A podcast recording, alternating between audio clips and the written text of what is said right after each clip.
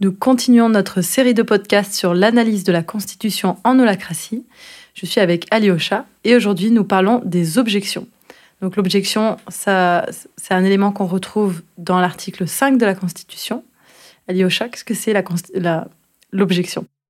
Une objection, c'est une préoccupation euh, qui est soulevée par l'adoption d'une proposition de gouvernance. Donc au moment où on s'apprête à prendre une décision pour euh, créer, modifier ou supprimer un rôle ou une politique, eh bien, euh, n'importe quel membre euh, du cercle est apte à soulever ce qu'on appelle une objection. On va détailler un peu plus ce que c'est, mais le résumé global, c'est ça. C'est une préoccupation, quelque chose qui euh, peut-être pourrait créer, générer une nouvelle tension.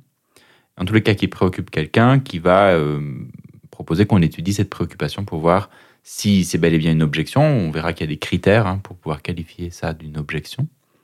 Ou bien si c'est une tension indépendante qui peut être traitée d'une autre manière. En tous les cas, on peut voir ça comme euh, un critère de sécurité avant d'acter une décision. Euh, Brian Robertson euh, prend souvent cette image de la checklist avant le décollage d'un avion. C'est vraiment la liste des choses à vérifier avant de décoller. Et s'il y a un des éléments qui n'est pas coché, alors il ne faudrait pas décoller, ce serait dangereux de décoller. Il faudrait vérifier ce problème avant le décollage pour ne pas partir avec quelque chose de potentiellement problématique qui pourrait causer du tort. D'ailleurs, c'est bien ça la question qu'on pose au moment du tour d'objection dans une réunion de gouvernance. Le facilitateur demande euh, est-ce que, euh, est que vous voyez une raison qui fait que l'adoption de cette proposition pourrait causer du tort? C'est vraiment ça le sens d'une objection, en holacratie en tous les cas. Et l'objection comme terme peut avoir une connotation négative? En tout cas, dans le langage commun, c'est pas représenté comme quelque chose de positif? Qu'est-ce qui, euh, comment on peut dépasser cette connotation négative? Justement, c'est un service rendu. Quand on détecte une objection, ça veut dire que quelqu'un s'est rendu compte que peut-être un voyant est en train de s'allumer sur le tableau de bord avant le décollage, pour reprendre cette métaphore. Alors, il faut s'en occuper. Euh, c'est pas pour nous embêter. En fait, c'est pas pour euh, nous empêcher de travailler ou pour euh, gêner le cercle dans son fonctionnement. C'est bien pour vérifier que la préoccupation qui vient d'être soulevée n'est pas trop gênante pour qu'on puisse continuer à avancer avec cette proposition. Donc euh, nous, on aime bien euh, dire que amener une objection dans une réunion, c'est faire un cadeau. En fait, c'est faire un cadeau au cercle parce que c'est une manière de dire "Eh attention, j'ai une préoccupation sur quelque chose, ça vaudrait le coup d'aller regarder." Donc c'est vraiment un tour de sécurité qui est fait à la fin du processus de décision pour s'assurer qu'il n'y a pas de risque trop important à essayer cette proposition-là.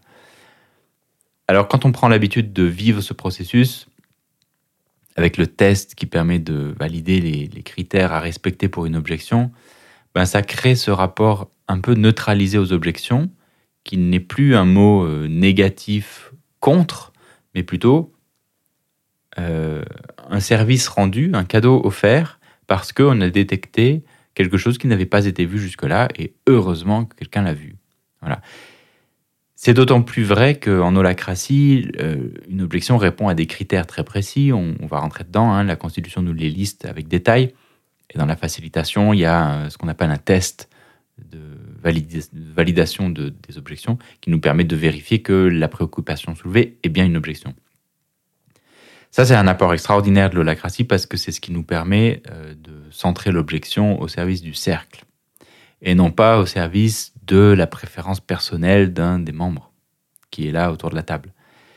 ça, c'est une grande évolution parce qu'en fait, le, principe de l'objection, c'est quelque chose qui existait avant l'holacratie et l'holacratie n'a pas inventé le principe de la décision euh, par consentement. Euh, c'est quelque chose qui vient euh, de la sociocratie. La différence, c'est qu'en sociocratie, on n'avait pas ce test avec ces critères très précis à respecter.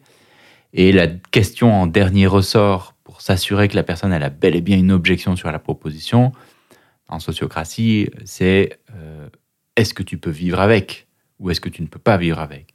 Si on ne peut pas vivre avec une proposition, alors c'est une objection recevable.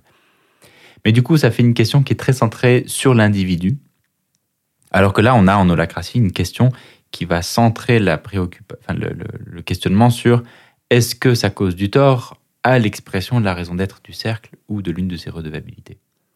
Donc ça, ça, ça, ça, opère cette bascule euh, vers ce qu'on pourrait appeler euh, un processus altérocentré, centré sur euh, autre chose que soi-même. Et cette chose, c'est le cercle, sa raison d'être, ce au service de quoi on vient mettre de l'énergie. Mais qu'est-ce qu'on pourrait faire d'une préoccupation qui n'est pas une objection?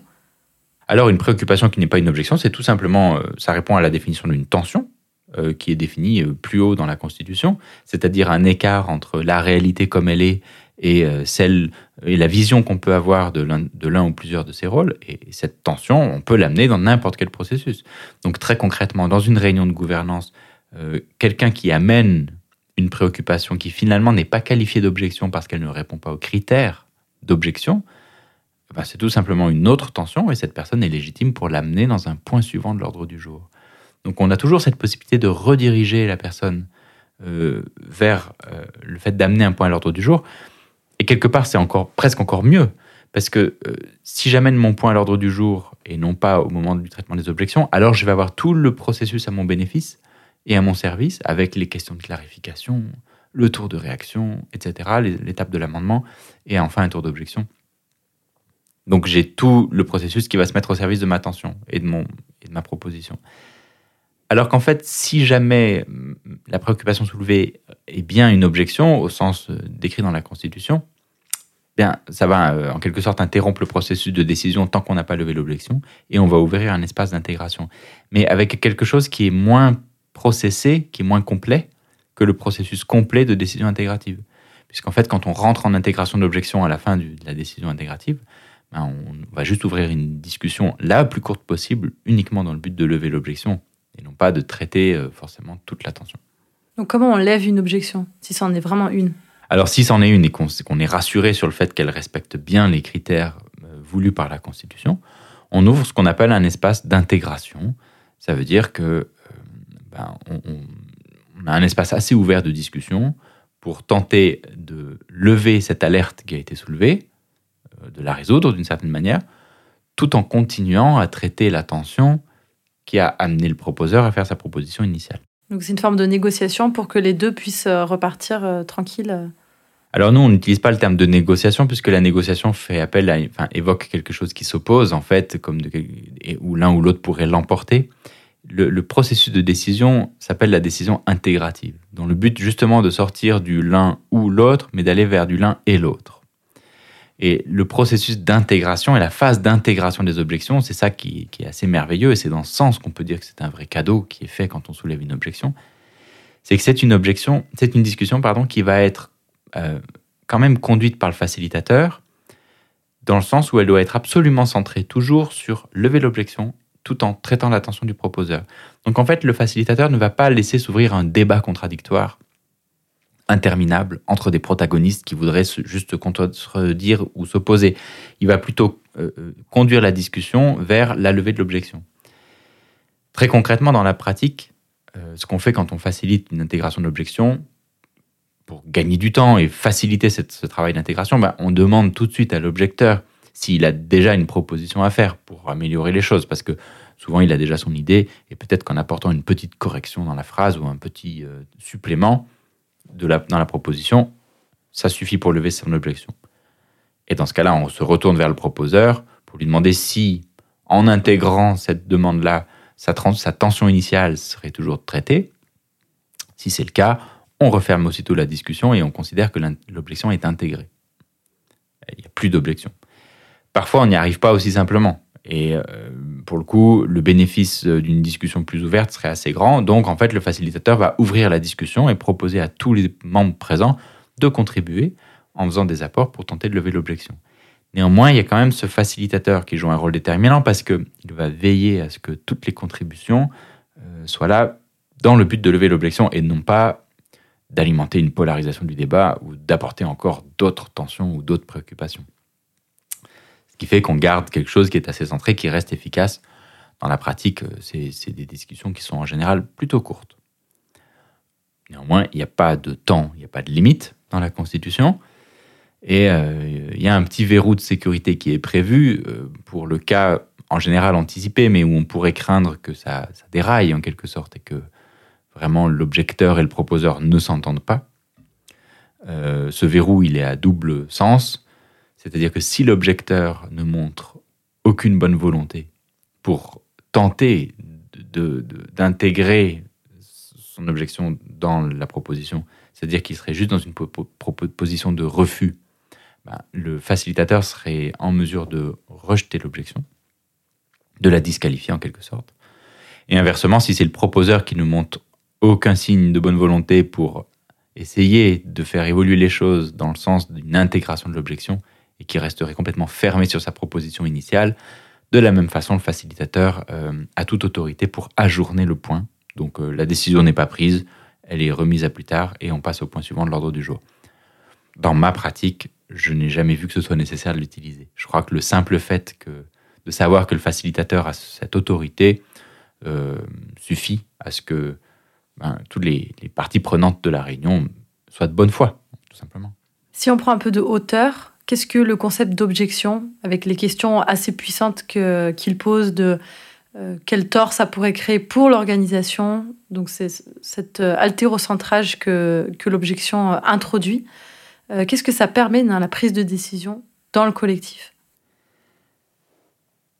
Ça permet pour le type de décision où on utilise le principe d'objection, c'est-à-dire uniquement les décisions de gouvernance, et ça c'est très important de le rappeler, hein, en holacratie, on utilise ce processus, a priori, que pour les modifications de gouvernance, pas pour des décisions opérationnelles du quotidien.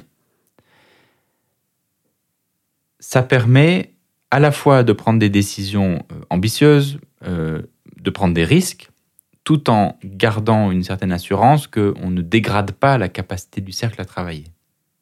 À la différence d'une approche plutôt consensuelle ou du débat euh, ou de la décision majoritaire, qui parfois, pour arriver à convenir à tout le monde, va euh, amoindrir euh, le niveau d'ambition. Bah là, en fait, on peut garder des choses assez ambitieuses, notamment parce, par exemple parce que le simple fait que quelqu'un trouve qu'une idée serait inutile ou incomplète n'est pas une raison d'objection valable. Et ça, c'est un critère très important. Très souvent, il y a des tentatives d'objection comme ça au début parce que la personne va dire Ah oui, mais la proposition n'est pas assez bien, elle n'est pas assez parfaite, elle n'est pas terminée. Et ça, crée du coup cette possibilité de faire des premiers pas, même si c'est pas terminé, même si le rôle n'est pas parfait, on peut déjà le créer, il peut commencer à vivre. Et euh, ça introduit de manière très concrète cette faculté de l'organisation à travailler de manière agile, c'est-à-dire par itération, essayer de faire du, du quick and dirty, comme on dit en agilité, c'est-à-dire euh, de commencer avec quelque chose de pas fini. Euh, ce que l'on cherche, c'est le premier petit pas praticable et non la solution parfaite. Donc, il y a une vraie vertu de rapidité, il y a une vertu de, capacité à prendre des décisions ambitieuses qui est vraiment intéressante avec ce processus. Et en même temps, même pour quelqu'un qui ne serait pas d'accord avec la proposition, ça permet de se détacher un peu à titre personnel euh, puisqu'on a eu ce test des objections qui nous permet de nous renvoyer au fait que ben, notre désaccord, c'est juste une préférence, et c'est donc peut-être pas très grave, et ça n'est pas une raison suffisante en tous les cas pour s'empêcher d'essayer quelque chose. Donc même quand une personne euh, se, sent en désaccord avec une décision qui a été prise, ben, ça, ça permet plus facilement de s'en détacher et de sortir d'une relation un peu affective comme ça avec une décision qui nous anime. Et ça, je trouve que ça a une grande vertu apaisante dans les équipes qui utilisent ces processus de décision. Voilà. Et puis, il y a, euh, dans, le rapport au risque, ça change un paradigme assez fort dans le sens où euh, souvent, euh, les objections sont soulevées pour des risques que l'on anticipe. C'est-à-dire quelque chose qui ne s'est pas encore produit, mais il y a la crainte que la décision qu'on s'apprête à prendre pourrait générer un problème. Ce qui est un sens tout à fait intéressant à aiguiser dans une entreprise, hein, dans une organisation, de se poser la question des risques qui pourraient survenir plus tard. Ça, c'est jusque-là, tout va bien. Néanmoins, si on se focalise tout le temps sur les risques qui pourraient arriver, ça peut avoir un effet euh, complètement euh, annihilant sur toute prise de risque et d'initiative, parce que du coup, pour ne pas prendre de risques, on ne ferait que des choses très sûres et très connues, et donc euh, difficile d'être ambitieux dans ce contexte. Et là, on a cette question un petit peu magique dans le test des objections, où on va demander à l'objecteur, mais sachant qu'on peut y revenir à tout moment. Hein, puisqu'on a un système de gouvernance qui est dynamique et, dans lequel tout membre peut faire une proposition à tout instant. Donc sachant qu'on peut y revenir à tout moment, est-ce qu'on peut prendre le risque d'essayer? Ou bien est-ce que non, on ne peut pas prendre ce risque parce que le risque, s'il survenait, serait tellement grand ou tellement rapide qu'on n'aurait même pas le temps de s'adapter? Dans ce cas-là, ok, c'est une objection. On s'arrête, on réfléchit et on intègre. Mais si la réponse c'est oui, on peut bien prendre le risque d'essayer, sachant que dès demain, si nécessaire, on ajustera les choses, alors on va pouvoir essayer, on va pas s'arrêter. Et on se rend compte que ça lève énormément d'obstacles, rapport qui change, ce rapport à l'anticipation qui évolue. Selon toi, au service de quoi ou de qui est l'objection? Alors, comme on a ces critères qui sont fixés par l'objection, ben, finalement, on sait assez précisément euh, qu'est-ce qui est une objection et qu'est-ce qui n'en est pas une. Et entre autres choses, pour qu'une objection soit valide, elle doit réduire la capacité du cercle à exprimer sa raison d'être ou l'une de ses redevabilités. Donc ça veut dire que on est dans quelque chose qui est centré au service de l'organisation. C'est-à-dire, est-ce que ça fait quelque chose de moins bien dans la manière dont l'organisation sert ses, redevabilités, euh, génère de la valeur dans le monde? De la même manière, l'objecteur, c'est-à-dire la personne qui vient avec sa préoccupation, doit pouvoir montrer qu'elle est elle-même impactée dans un de ses rôles. Parce que si aucun de mes rôles n'est concerné par ce que j'anticipe comme étant un problème, ben, en quelque sorte, euh, ces règles du jeu, elles nous disent ben, chacun s'occupe de ses affaires et ça ira mieux comme ça. Et donc, ça permet d'éviter cette espèce d'ingérence euh, omniprésente des systèmes très consensuels, où là, on va vérifier que l'objecteur euh, parle du bon endroit, en fait, et est bien légitime depuis l'un de ses rôles pour soulever une objection. Donc ça permet de déplacer le processus de décision en le mettant vraiment au service du rôle ou du cercle où on est en train de, travailler. Et puis il y a une autre euh, configuration où une objection sera toujours retenue, euh, qu'on ait un rôle concerné ou pas, euh, que ce soit un rapport à la raison d'être ou pas.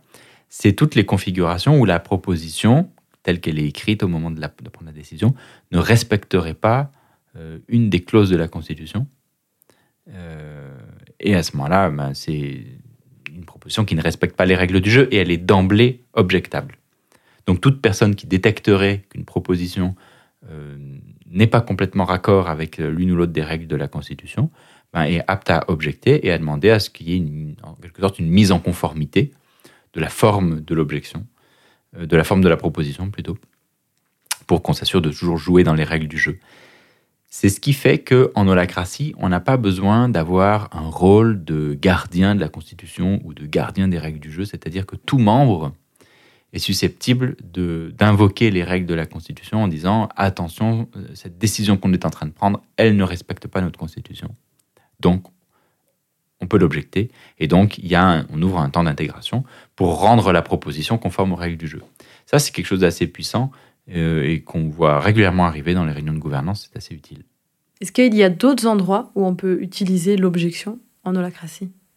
Alors, il y a un autre endroit où le, le, terme objection est mentionné. Euh, dans le même article 5, c'est euh, dans la description du processus de l'élection intégrative. Donc, c'est la méthode qu'on utilise pour désigner les scribes ou secrétaires, les facilitateurs et les représentants de cercle. Et puis après, j'y reviendrai, mais il peut y avoir aussi la possibilité que ce processus soit utilisé pour d'autres choses, parce qu'un cercle aurait décidé que telle ou telle décision serait prise selon la méthode de la décision intégrative. Hein, chez Semaway, c'est quelque chose qu'on a. Il y a certains cercles où on a dit, voilà, ces décisions-là, on les prend avec cette méthode, parce qu'on trouve que c'est une bonne méthode, très robuste et qui nous permet de prendre des décisions euh, sans très raison d'être. Je reviens sur donc l'élection intégrative. Elle se termine par un tour d'objection. Et là, on est dans un cas très spécifique parce que on est en train de désigner une personne dans un rôle. Donc le facilitateur demande aux participants s'ils ont une objection. Et s'il y a une objection, euh, alors là, je vais donner mon interprétation. Je pense que le test est un peu plus compliqué à pratiquer. C'est-à-dire, est-ce que ça crée du tort dans un de mes rôles euh, euh, est-ce que c'est un risque qu'on anticipe de manière certaine Est-ce qu'on a des exemples concrets? Je pense que le test est un peu plus compliqué à pratiquer. En tous les cas, la Constitution nous propose soit d'ouvrir une discussion pour tenter de résoudre l'objection, soit d'abandonner la proposition. Comme on est dans un espace de désignation de personnes, ce que j'observe, c'est que quand une objection est soulevée, si elle, euh, euh, révèle plutôt une tension interpersonnelle, euh, ça peut être un choix assez fin de la part du facilitateur de ne pas forcément tenter de résoudre ça par l'intégration, c'est-à-dire la discussion ouverte sur l'objection, euh, j'imagine que des processus de régulation relationnelle seraient beaucoup plus adaptés. Et donc, juste d'abandonner la proposition et de refaire, euh, de, reprendre euh, une étape plus haut le processus d'élection intégrative. Mais là, c'est vraiment. alors d'abord, c'est quelque chose de, peu courant. Et puis la Constitution est un peu moins détaillée sur cette étape, notamment parce qu'elle ne parle pas des critères de validité à cet endroit. Et très concrètement, mon expérience ne me permet pas d'être très précis sur la manière de faire. Ensuite, si on étend ce principe de décision intégrative à d'autres sujets, eh bien, il faut tout simplement que ce soit noté dans une politique, puisque par défaut, on a, et ça c'est précisé à l'article 4, un principe d'autorité distribuée qui fait que tout rôle a a priori toute autorité pour prendre des initiatives et des décisions au service de sa raison d'être ou de ses redevabilités. Donc concrètement, si on veut contraindre certaines décisions à une certaine méthode ou un certain processus, euh, il faut qu'une politique vienne restreindre cette autorité, hein, puisque la manière de restreindre ou d'octroyer des nouvelles autorités, c'est d'écrire des politiques.